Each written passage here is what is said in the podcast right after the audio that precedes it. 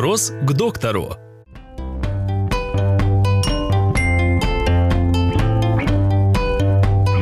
Когда нужно приучать детей к горшку? Нужно ли это делать вообще? И как приучать? Классические вопросы, да. Главная проблема приучения к горшку состоит в следующем. Если ваш ребенок еще не писает горшок, а соседский такого же возраста уже писает, то хочет он наложить на себя руки. Потому что явно мой не такой. При этом, как правило, выглядит это следующим образом. Некая молодая мама по имени, допустим, Клава, решила сэкономить подоконник. Она берет своего 5-месячного ребенка, ставит большой таз, держит этого ребенка и говорит пс-пс-пс-пс-пс-пс-пс-пс-пс. И это она говорит примерно полчаса. Может быть, полчаса, может быть, 40 минут. Ну, в конце концов, ребенок, конечно, он не может так долго не писать. Он писает. И некоторые капли даже попадают в таз. После чего Клава несется на улицу и рассказывает всем своим подружкам, что ее ребенок уже сам писает в тазик по команде «пис-пис-пис». И что он молодец. Ну, как же не поделиться такой новостью?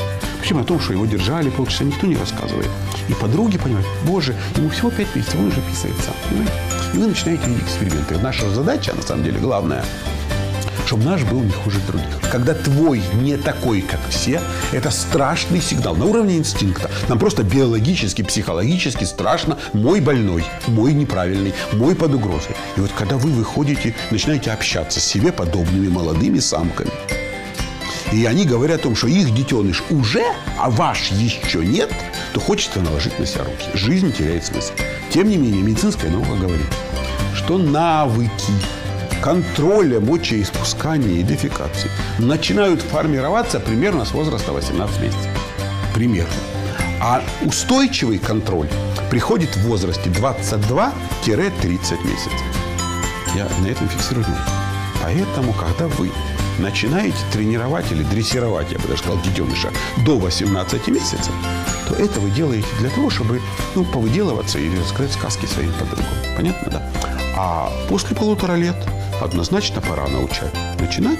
Для этого есть, и это можно посмотреть, например, в программах доктора Комаровского, и признаки готовности к горшку, и как это делать, и как выбрать горшок, и так далее, и так далее. Главное, я вас прошу, это личное дело вашей семьи.